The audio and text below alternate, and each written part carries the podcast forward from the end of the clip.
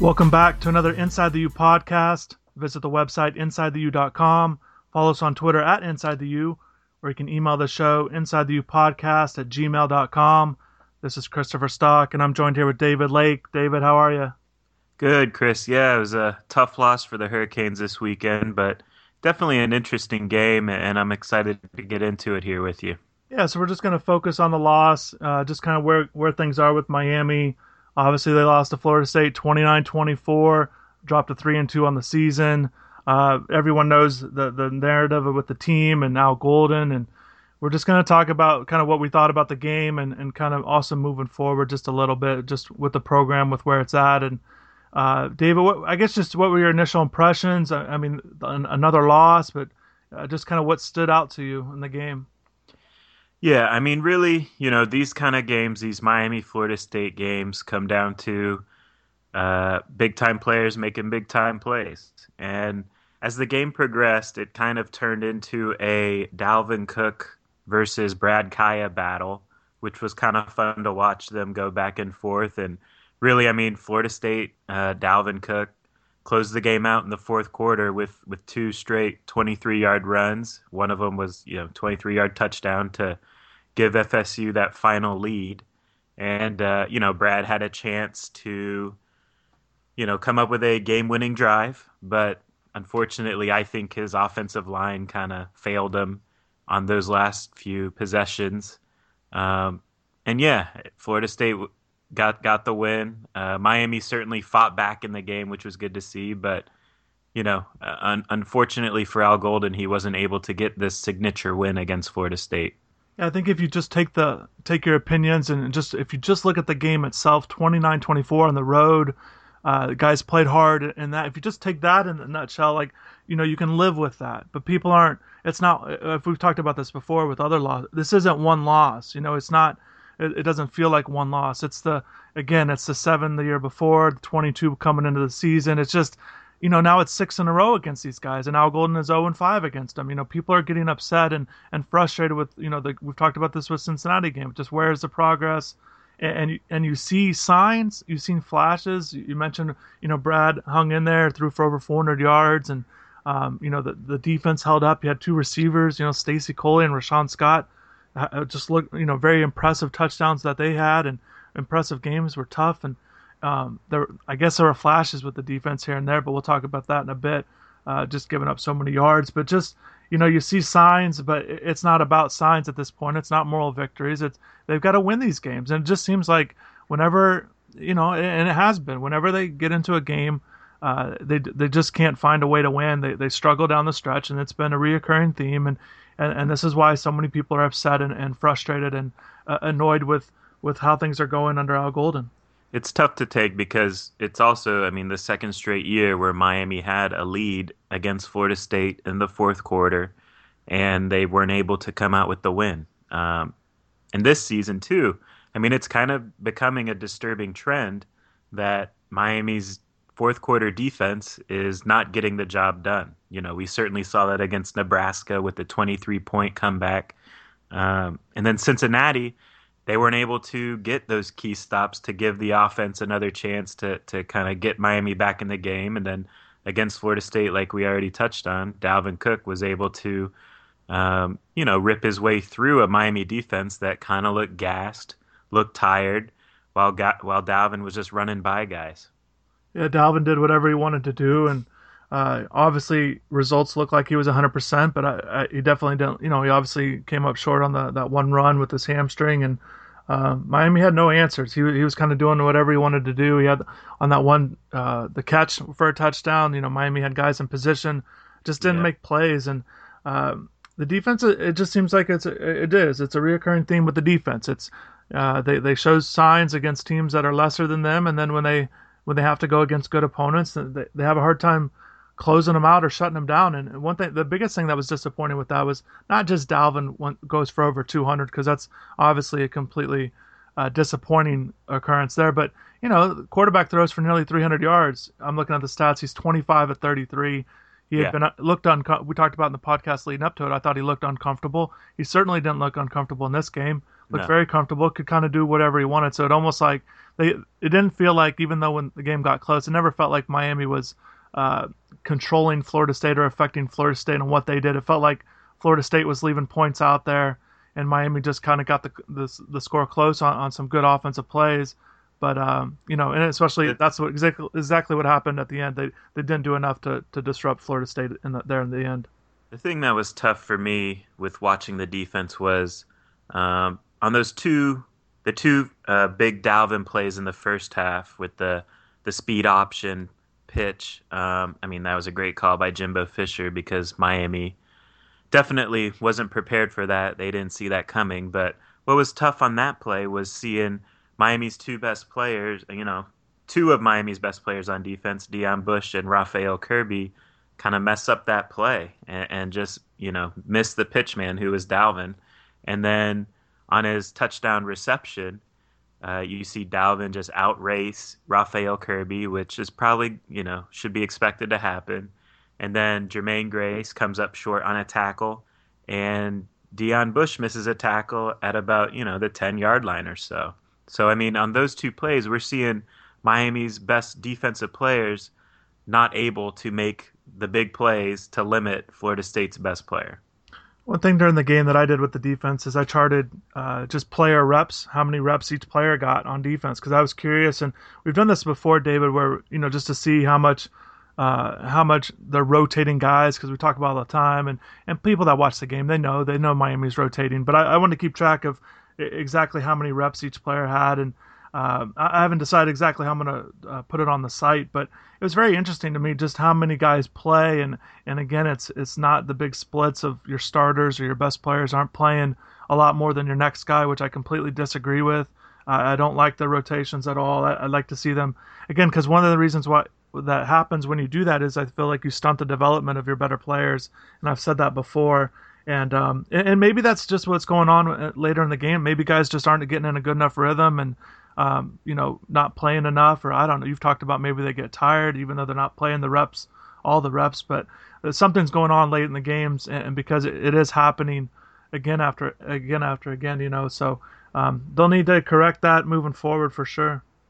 with you know without getting too deep into the reps thing um, was there a guy i guess that surprised you with you know maybe the amount of reps he got or the lack of reps he got on the defense Yeah, I think there's there's one in particular. Well, there, yeah, there's a few ones. So Dallas Crawford, everyone knows uh, he's had his struggles. He did start the game, um, and I think people are having a hard time with Dallas because again, you know, physically he's not making plays, and uh, you know he's becoming an issue on big plays. You know, it seems like he's popping out in plays. So yeah, he started. He played the first, you know, played you know in that first series, but then you know, he didn't finish with that many reps, and, and the, the other three safeties played noticeably more than he did. So even though he's starting, he's not the one playing the most. So I think people will uh, maybe come to grips with that, and can at least accept that, considering the, the criticism he has received. The, the, a couple other ones that kind of stood out to me: Jermaine Grace didn't play as much in the first half. You know, Tyriq McCord about twice as many uh, snaps in the first half, and then the second half it was completely re- reversed, and Jermaine Grace was out there nearly every play in the second half. So I, I think you know you're going to see that moving forward. You know, with Raphael Kirby, Jermaine Grace as your main two linebackers, and then you know with Tyriq, you know you you you, you see things that that um, that he's done well in his career. He's made big plays, but he's really struggling this season. He seems out of position. Uh, he's not closing on plays. He's not playing well in space, and I just think maybe it's time to to, to again just put, he's more of a rush end. He's more of a defensive end to me. I think that's what he is. I don't think he plays well in space, and they're trying to fit something that's not working. I think they need to move him back to just a. I think it's just a straight defensive defensive end. You know, Yeah. We talk about how guys fit in the scheme. To me, he's a four three. Just put him on defensive end and let him rush. You know, I just think that's how you make the most out of him. And um, they're trying to make it work. And and I I would I would, I would assume that they're gonna you know cut back his his reps based on what we saw in the second half against Florida State. I mean, Tyriq definitely he seems like he's hesitating, you know, playing linebacker. It's not his natural position. He never really played linebacker till he got to, to UM and even then it's been a work in progress and and really this season he, he does seem uncomfortable and, and he is at his best attacking the quarterback. Um, you know, one guy we we talked on after the game, Chris, who who we felt like was very active and and kind of had a good game. He did miss a sack on Golson, uh, but I think he, he just for the whole game he he he played well, and that's Al Quadin Muhammad. Um, I guess do you agree with that assessment that that I mean I feel like this was probably his best game that he's played at UM. Yeah, and I said that too right after the game. I didn't even look at the stats. I didn't know how many tackles and, and stuff. But yeah, just watching it. And then I that after the game was over that night, I actually watched part of it again that night, and it was just a late night for me. But I wanted to see a few extra things because I knew we'd be doing the podcast, and just was kind of curious uh, what I thought. But yeah, Muhammad definitely stood out. He played hard. You know, I, have kind of questioned his ability and um, you know in previous podcasts, but definitely he deserves credit for how he played. And he played hard. Uh, I was watching a lot of off the ball stuff with him, and he's he's trying to get back to the play. Um, I think if you get that from him the rest of the season, you're going to start seeing numbers and, and stats and things pile up. And you know, obviously, people are going to look at that play where he blew up the backfield, uh, where he cut you know cut inside the lineman and, and made a big play there. But overall, his activity level was very high, and um, he got a lot of reps, and it didn't seem like he slowed down. Um, only only Raphael Kirby played more than him on defense. Uh, Muhammad, Muhammad's a guy who plays with a lot of passion, a lot of energy, like you said. Do you, do you feel like are there other guys on the defense that maybe they could play more that kind of bring that same passion, energy, ability, like like a Muhammad maybe at a different position? That that do or that they need to? Which one? Um, you know, maybe a guy just that that needs to play more. Because um, I think we're gonna see Muhammad play more and more and more as the season progresses. Is there an, another guy on defense like that? Like maybe a Jamal Carter or something like that? Well, yeah, Jamal, and that's the one I was thinking about when I was trying to figure out the question. But yeah, Jamal's a guy that you watch him and he he he flashes so much, and, and to me, he's a guy that I think if he got more reps, I think if he's a guy that they trusted more, I think you could see him go from I don't know. I, I, assume he's just an average guy right now, but I think he's a guy that could blossom and and be better uh, all around as a safety. Um, if he got more reps, you know, he, he played less than half the game against Florida State, and that that's I would assume that's how it is most games with him.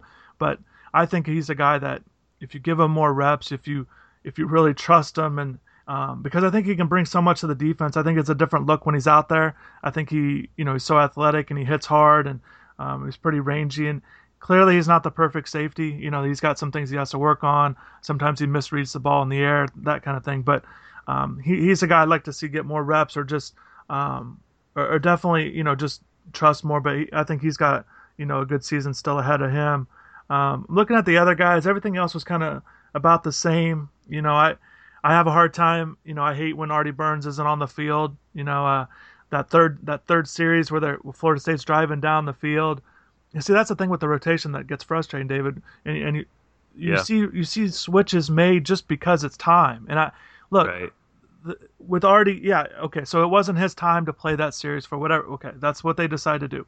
However, when the, when it starts getting closer and closer to the red zone, okay, now to me, I believe it's time to put Artie back in the game. They don't, and you know he just sits that series because it's his time to sit. And I just when he's not on the field, I, I don't like the I don't like the defense as much and because I think he's that much better than Tracy and Corn, and I think he's yeah. a guy that can disrupt things. And uh, I so agree with you that that Artie does need to be on the field more or all the time. I mean, I mean he's a great athlete and very he's you would assume he's in very good condition.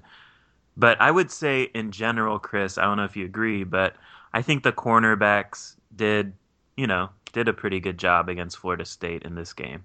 Yeah, downfield especially. If you look yeah. at where you know, if you look at where Florida State got its passes, it seemed like a lot of it was underneath or yeah, uh, to the... which this defense is designed to do. I mean, that's that's what they want, whether or not you like it or not. Um, you know, they keep everything in front of them, and so in that way, I think you know the the corners limited the big plays.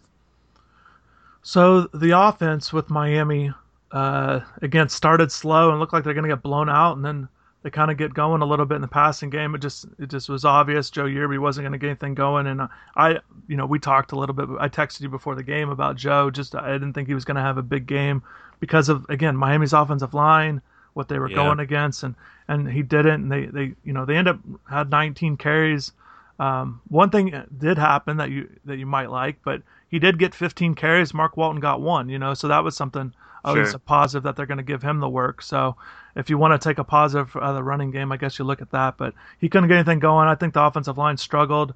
I was surprised Brad was able to have the success that he did because it seems like he was getting touched or pressured or felt it, and the offensive line just seemed to struggle in my eyes against Florida State. It was it was a very bad game for the offensive line. I mean, it's the worst worst game we've seen them play this season. Um, and yeah, I mean, I think that was. I mean, you got to give credit to Florida State's defensive line. They had a very good game. They're very long. They can close the the running lanes quickly because they get off gaps or blocks very well. Um, but yeah, I mean, Brad Kaaya was hit. I mean, at least ten times it seemed like during that game. Uh, he was just constantly under pressure, and um, with the offensive line, Chris, I don't know. I mean, do you see any answers? Do you see anything that they can do differently, um, whether that's personnel or scheme, or, or what can they do to to get the offensive line to to be better? Is there anything you see? I think that's the frustrating part because you can't just look at personnel. Now I know everyone's like, okay, put KC McDermott in there, and I think that's that's the answer for a lot of people. But you know, I don't think that he's uh, he hasn't shown to be a great player yet. You know, he's got a lot to prove, and Yeah. um, so I, I don't think that's it, it's frustrating because of how the offensive line was built. We talk about it. Uh, Trevor Darling is playing left tackle. To me, I think to you, he's a natural inside. I think he's a natural guard guy.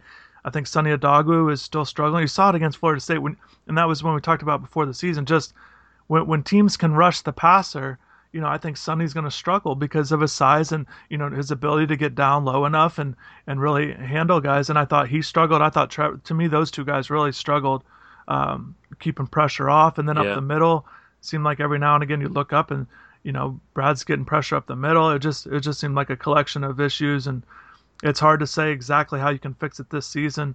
Other than other than other than putting other guys in, you know, it's time to do that. I don't understand why if you're struggling, um, why why not try someone else, see how it works. So I yeah, think for me, for me, like tackle, I don't know what to do there other than, I mean, because the personnel is what it is.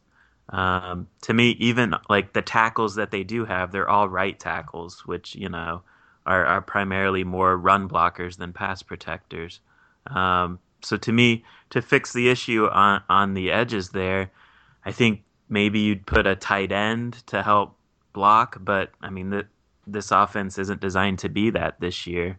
I think at guard on the inside, I did notice. I mean, it seemed like Alex Gall really struggled against Florida State. He had a rough game, and uh, to fix that, I think we might see more Joe Brown in the future. It seems like you know Coach Golden, Coach Kehoe are high on on Joe Brown's potential um, as kind of an explosive guard who can who can block. So I think maybe on the inside we see more Joe Brown. At tackle, though, I just don't know. I don't know what else they can do. Yeah, and that's definitely the the frustrating part again of watching it because it is what they have. Like you said, it's the personnel that they have, and they've got to move ahead. But yeah, I think that certain personnel moves have to move. But you know, you talk about the tight end, but I, I just think that's what you do. You know, I think Standish Dobard, that's where you use him, and the, I think you have him block. I, I think, I think you, I think enough is enough with trying to make all these guys pass receiving tight ends. It, it's just not. They're not making a big enough impact in the passing game, which is just where it's at right now. And I I just think Standish is a guy that you should have block more and, and just have him be a, that extra tackle. Yeah, I mean, yeah, I mean that's that's really the only solution they have right now in terms of helping uh, pass protection off the edge. I, you know, going back to Brad Kaaya, Chris, um, you know, going into this podcast, we've been kind of tough on Brad with with his performances on the road, uh, performances on third down, performance in the red zone.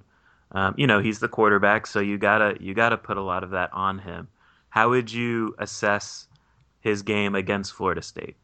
Yeah, it's tough because you look at again. If you just look at stats, 400 yards, three touchdowns, no picks, that kind of thing, right? Well, again, they didn't win the game, and, you know. So again, that goes to Brad. I mean, that's just you know they were much better on third downs, you know, and they had that drive in the third quarter, that 17 play drive in the third quarter Yeah. where Brad was great. I mean, he had, he, I think he completed four third down passes on that drive, so he deserves credit for that. I mean, he definitely looked good there, and he got his team, he kept his team in the game, you know. But again, you're you're you're basing your your reviews and your opinions on results. Okay, so he again he drops he hasn't beat he's 0 2 against Florida State now, fine.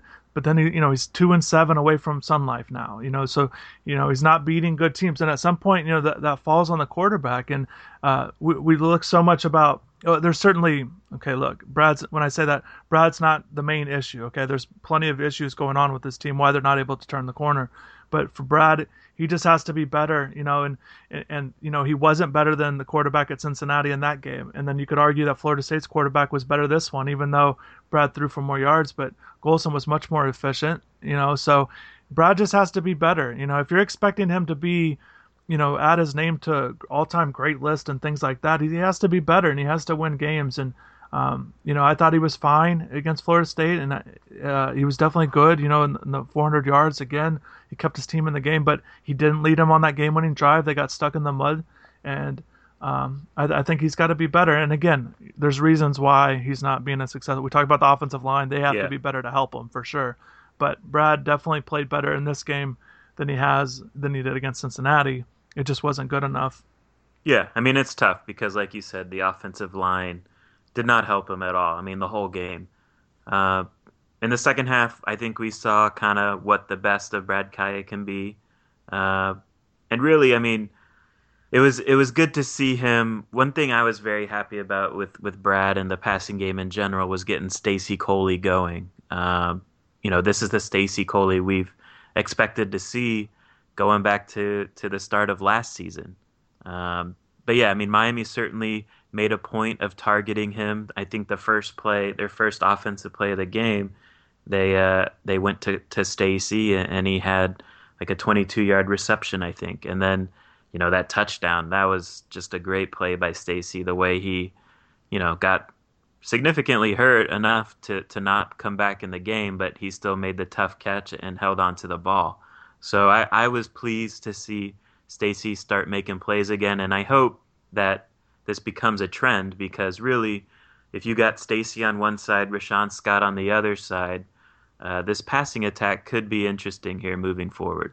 Yeah, I agree, and uh, yeah, you mentioned Stacy. Obviously, Stacy had a great game, and it, again, it was good that because we, we believe so much in Stacy's ability that it was good Brad found him and found him early because Stacy's a difference maker and he's a difference maker in, in a game like this. You know, that's who you go to. You go to your better players. You know, Tyre Brady, you know, had eight eight targets the week before. He didn't have a catch this game. You know, so um, you you want to go to your better players, and Stacy's one of them, and and that's good to see him, you know, moving forward because yeah, you you want him involved because of his ability and his uh, he showed it clearly against Florida State. I hope I hope it's not just a matter of taking advantage what Florida State showed them because I mean one thing I noticed was the pl- most of the plays to Stacy he was lining up in the slot, and in those situations, Florida State's defense they like to um, have their safety cover the slot guy one on one.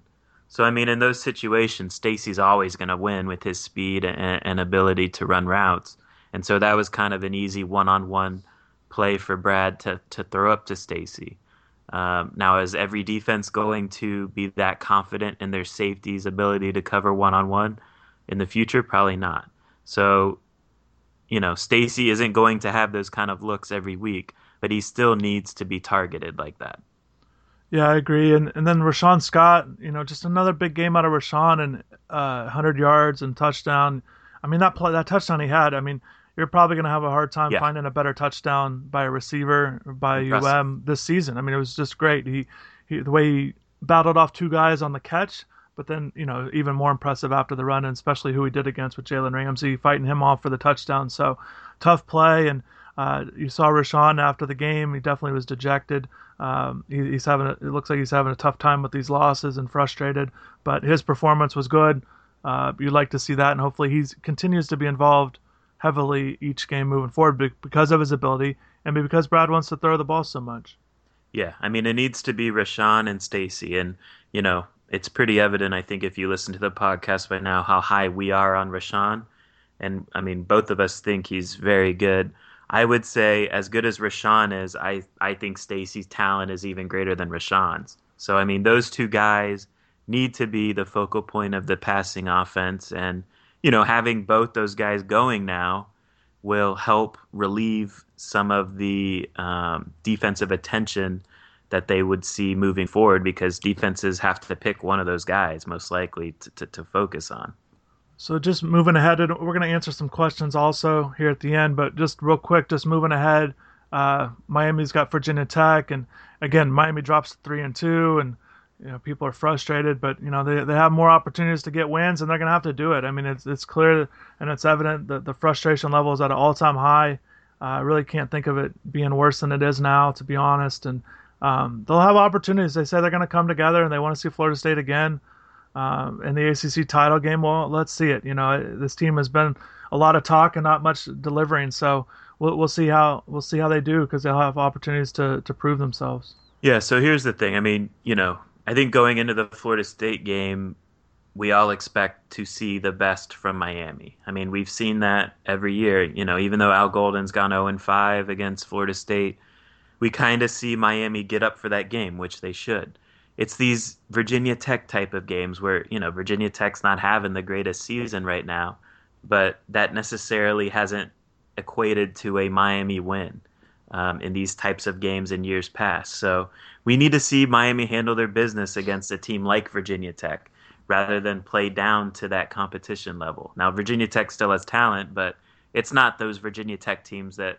that we were used to seeing when they were really true on the field rivals with Miami in the past. Um, so yeah, I mean, moving forward, these Virginia Tech type games, these are the games that Miami has to win if you know they're going to achieve that goal, that stated goal of uh, winning the Coastal Division this year. All right, let's get into questions, and let's just start real quick with this one. Kane BG21 says, "Why can't Miami have that killer instinct to finish off a team? Is it the players or the coaches? Your thoughts?" Yeah, I mean, you know, I think we've touched on it on podcasts, but to me, it just looks like they're tired out there, which is very. It, it, it's hard to see that because I mean they're rotating so much they shouldn't be tired, but they look a step slower than they do in the first half in the fourth quarter. So whether it's just mentally being fried out at the end of the game or just physically tired, uh, that's kind of what I go to now with the fourth quarter struggles. Yeah, and I think with the question of is it players or coaches, look, it's both. You know, that's uh, yeah. blame, plenty of blame to go around because it's not the job's not getting done uh, on in, in, multiple games. So I think it goes with both, and we can we, we seem to talk so much about kind of reasons why, but yeah, they they don't have it, um, and they haven't shown it. So uh, and again, hopefully they'll have more opportunities to show that they that they do and reverse that trend. But it's definitely been an issue for a variety of reasons or for whatever reason. Yeah, I mean the best players uh, that Miami's been facing in the fourth quarter have been making big plays. So, I mean, whether, like I said, whether it's just mentally taking some plays off, being lackadaisical in the fourth quarter, which is, you know, appalling because that's when you should be the most focused, or you're just physically tired in the fourth quarter. It's an issue that needs to be remedied quickly. And then there's this next question. You know, it's kind of multiple questions. Want to know about the offensive line. Uh, let me pull it up real quick here. But just um, Ghost wants to know. He, this is how he starts. He says sanctions have really started to show up on our very young offensive line. Minus Isidora's 13 starts, we have very little proven starter talent. Here's some questions, and just kind of pick out what you want to answer or go with. But do you feel that the offense, the lack of offensive line classes in 2013 and 2014 are starting to show this year? Plus, to add that 2015 the four star offensive tackles haven't been able to help this year at all. Do you see them getting in better as the year progresses? With the huge offen- 2015 offensive line, do you feel that, that they have the pieces to be great in 2016? Look, a lot of a lot of classes uh, to keep track of 2013, 14, 15, 16. He's talking about just I guess just look at like we talked a little bit, but just do you see what what do you see with the talent level? Is there any help coming up? Um, maybe even in, in, in future years or or well, what, what, do you see? The main issue, I think, with their offensive line recruiting has been uh, recruiting tackles. So you know they they ended they did get KC McDermott, who is a um, highly touted tackle. I personally think KC's more of a right tackle or even maybe a guard. Honestly, um, you know, I, I just. I mean, we talked about it earlier. I don't see any true left tackles on the roster right now. I think of the young guys that they signed in this most recent 2015 class, I think your best hope is Tyree St. Louis. Um, so he has some talent. I mean, he he's a guy. But the thing with with offensive line is you really do need one or two years to develop. It's a totally different position in college than it is in high school. Um, so much more technique required, so much strength is required. Um, you got to reshape your body most times when you get to college from high school. So to count on things to be turning over quickly with the offensive line, I think that's tough to expect.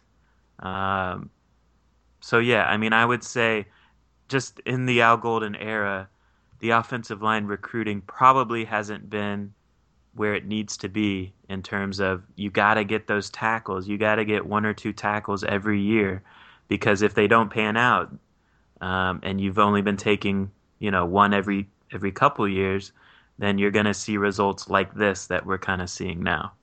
So Miami Hoyas goes on a little bit of a rant here, rambles about why certain players aren't getting more playing time. But one guy he mentions that I that I'd like to talk about even more, but just Trayone Gray was a name. You know, why why is he not playing? You know, he feels like he's better than Mark Walton. We've talked about Trayone before. Uh, again, we we while we thought changes might happen, we didn't necessarily think it'd be this Florida State game. Do you expect Trayone to be more involved? moving forward, or do you think now that we've seen, you know, do you think this is what they'll go with, and Joe is a true, true number one, and not many carries for number two and three? Yeah, it's tough to say. I mean, I, I, I still think they will rotate. Um, yeah, I mean, against Florida State, it's pretty clear they just wanted to to put the ball in Joe's hands, which I kind of agree with. Um, in terms of Mark Walton and Trayone Gray, yeah, I mean, really, the talent level is not that much different between them. Um, the coaches seem to trust Mark Walton uh, more than they trust Trayone Gray, so maybe there's some things going on in team meetings or behind closed doors that that we just don't know about with Trayone, which is why he's not playing as much as Mark.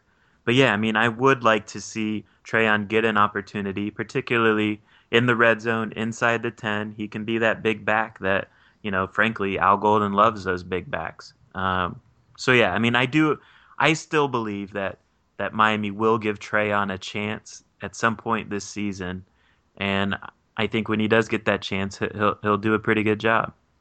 Yeah, what's interesting, I mentioned that you know Joe had 15 carries, Mark just one, but what we we'd been wanting to see that out of the, the splits because um, when Joe's going well, you know you want to see more Joe, and and Joe clearly it seems like just the opposite happened where Joe struggled in this game.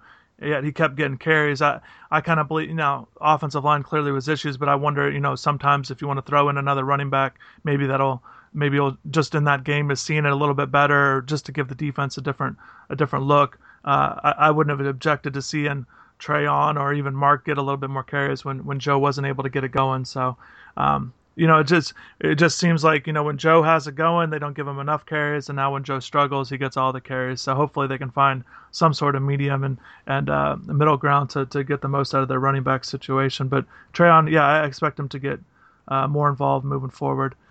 Uh, the parody wants to know what defensive adjustments do you see from our staff during the second half of the FSU game? And then says, would you please ask our staff to make these adjustments after the first quarter from now on? Um, do you want to? I, I, can just jump on real quick about the defensive yeah. adjustments because uh, you know again when I charted when, when, I watched the def- the defense, there were a few things that kind of stood out. Again, adjustments, playing time. Tyriq McCord was nearly invisible in the second half. They went with Jermaine Grace, uh, so there's an adjustment there to decide to go with Jermaine uh, was in a better flow of it. So you get a little bit more, well, definitely you get more speed there in the at the linebacker spot, and you can see why with Dalvin Cook was going so well. So uh, and Jermaine's also a better tackler, so I think that's why that adjustment was made. Um, other adjustments I saw, it looked like they wanted to go a little heavier up front at times. Um, sometimes it looked like they were even going like three defensive tackles uh, with one end, and um, I thought that was an adjustment that was made to try to bulk up the line a little bit, try to um, again try to disrupt the running game and then just uh, uh, adjustments in general, you know, kind of throughout the game. Maybe it wasn't adjustment, but just a technical thing that you saw. Very often you saw Muhammad and Chad Thomas, two defensive ends. Very often you saw them next to each other, you know, with with what they wanted to run off the edge there. Um, just the combination of two defensive ends next to each other, what I thought was interesting because again, it's not typical. Typically, you go obviously defensive ends and then your tackles in the middle and the ends on the outside. So I thought that was interesting. But adjustments, you know, again, they they, they did make a few. It just wasn't enough. And um, again, because you know the adjustments that were made weren't clearly enough because again, the whole game it looked like Florida State could do whatever they wanted to do, uh, passing and throwing or passing and running And I think uh, you have to go into a game like that with some sort of plan of trying to stop one. And um, if you if you let them get going on both ends like they did, it'll be tough for your defense to slow them down. Yeah, and I think you nailed it. Just in terms of their reaction to the first half, um, it seemed like obviously they, they really wanted to bulk up the D line and take away the run. So Dalvin Cook had some monster runs, monster plays in the first half. And so they bulked up their D line. They they put three D tackles and one D end out there at times. And, you know, at, at times it, it looked like it was kind of working for them until like we touched on the fourth quarter, two two straight 23 yard runs by Dalvin. So, but the issue, I guess, the issue that popped up when they went with those big defensive lines um, became: is it fast enough then to get to the edge? Can can these big D, D lines, you know, take away the edge runs for Dalvin and you know that's where Dalvin's at his best. He gets to the edge before the defense, and, and then you're kind of screwed. So yeah, I mean, those were the adjustments. You know, you, you can argue whether or not they worked. Um, but yeah, I mean, the, the first quarter clearly, I mean, Miami had their head spinning on on that uh, speed option play, and uh, yeah, so definitely got better after the first quarter. But like we touched on again in the fourth quarter, it just wasn't good enough. You got to make key stops. And final question: Hurricane Lee wants to say or wants to know, do you think Golden will be here next year? Uh, no, I would say no. Um, I don't think. I expect more of the typical um, seasons we've kind of seen in the past under Al Golden. I mean, we kind of have a four-year sample size now um, of you know Golden dropping games like we've already seen this year against Cincinnati teams that Miami should beat. Um, I kind of expect more of that this year. I think the only thing that could save Al Golden's job is if they do get to the ACC championship game. And so I think, you know, from what we've seen in the past, I think that's going to be tough. Yeah, I, I don't think so either. Because again, what we've seen in the past uh, and with where things are at with this program in terms of the negativity surrounding everything. And I just want to touch on something because I, I, feel passionate about it, David. And I know I say this to you a lot. I really get tired of everyone or, or people or uh, that criticize the fans for how they react to the losses or to react to the results.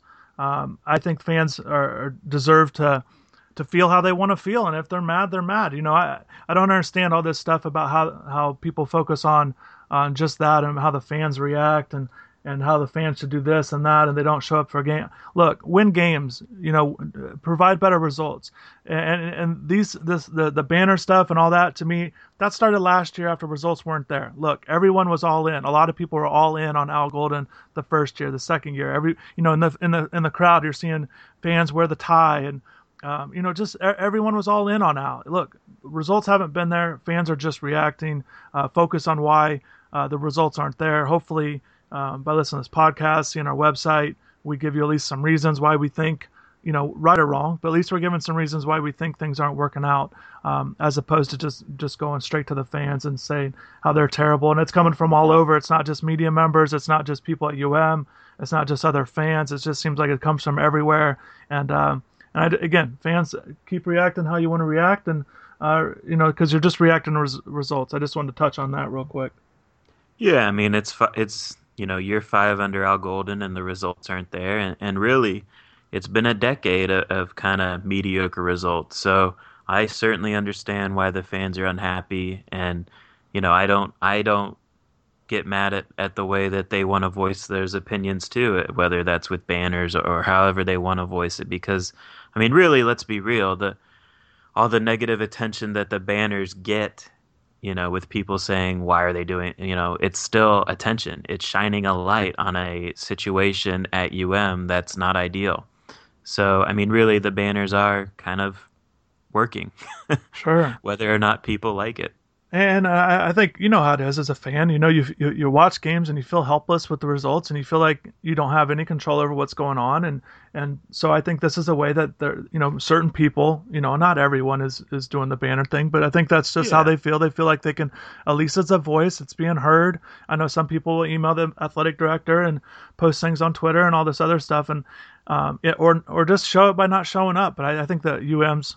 Um, you know reaction to people not showing up is like oh well miami fans don't show up anyways when we're winning so what's it matter? So i think this is a different way to show your voice and because you want your voice to be heard as a fan and i think that's what's going on right now. And again it's all comes back to the results. They're all just reacting to results and uh, and frustration of, of how things have been over the the four plus years under al golden. Yeah and we've talked about it too just you know at this point fans aren't asking for much. I think fans are asking for, you know, 10 win seasons. Fans are asking to get to the ACC championship game. And really, that's not asking too much because let's be real, the ACC is not the greatest football conference. And yeah, I mean that those those are realistic expectations I feel like at UM. Yeah, absolutely. And again, everyone, you know, again, media and whatnot want to point to things are different with recruiting and all these school other schools are coming down and plucking guys and you can't get the guys that you typically could and how things have changed. And look that might be all that that might all be well for a discussion about winning a national title. That is not where we're at right now with the evaluating the Miami program. That has nothing to do with beating Duke for a division title. That has nothing to do with beating Virginia and Pitt and schools like that or, or North Carolina or, or finding a way to get past a Georgia Tech uh, team that runs the, the the triple option. So let, us start with that. You know, why is Miami not able to win their division against those teams? Does Miami not have more talent than those teams? Do they not have enough resources to beat those teams? You know, and, and I would say they they absolutely do, and and that's yeah, where the frustration starts. Not let's not talk about where Alabama or Auburn or the LSU or these other school Oregon and these other what those guys are doing. Just start on a small sample size, and and bottom line is Miami is not getting the job done uh, against their peers in the Coastal Division. Yep, I couldn't have said it better. Thanks again for listening. Uh, again, check out the website insidetheu.com. Find us on Twitter at Inside the U or email the podcast at inside the U podcast at gmail.com. Thanks again for your support. Thanks for listening. Thank you.